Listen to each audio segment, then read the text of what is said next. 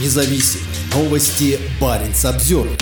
Путин в Архангельске. В программе «Арктическая промышленность и инфраструктура» российский правитель собрал губернаторов всех арктических регионов для разговора о крупных проектах. Один из них – атомная электростанция в поселке Усть-Куйга на севере Сибири. По прибытии в Архангельскую область 11 декабря Путин сразу направился во флотский Северодвинск, где принял участие в церемонии поднятия флага на двух атомных подводных лодках. После этого он встретился с губернатором региона Александром Цибульским и провел видеоконференцию с главами всех девяти арктических регионов России. На повестке дня стояли так называемые опорные населенные пункты Арктики, выбранные в качестве площадок для создания новых промышленных объектов и инфраструктуры. Всего в списке 16 таких пунктов, в том числе район Тикси, Найба в Якутии. По словам главы региона Айсена Николаева, Тикси-Найба станет территорией значительного роста. Один из проектов – строительство инфраструктуры в поселке Усть-Хуйга, где Росатом планирует построить атомную станцию малой мощности. Это будет первая в мире наземная станция такого типа на базе реактора Ритм-200Н. Как сообщили в Росатоме, ее тепловая мощность составит 190 мегаватт, а электрическая – 55 мегаватт. Срок службы установки до 60 лет. Электростанция будет обеспечивать энергией соседний Кучурский кластер, где будет добываться сразу несколько полезных ископаемых, в том числе золото, олово и различные редкоземельные металлы.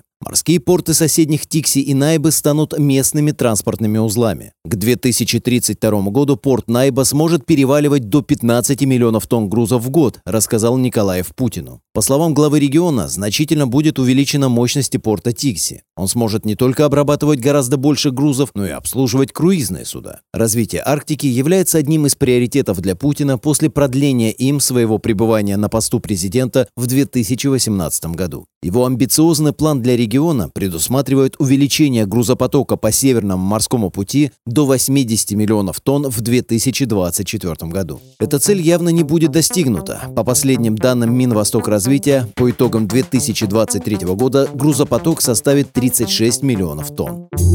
Парень Обзервер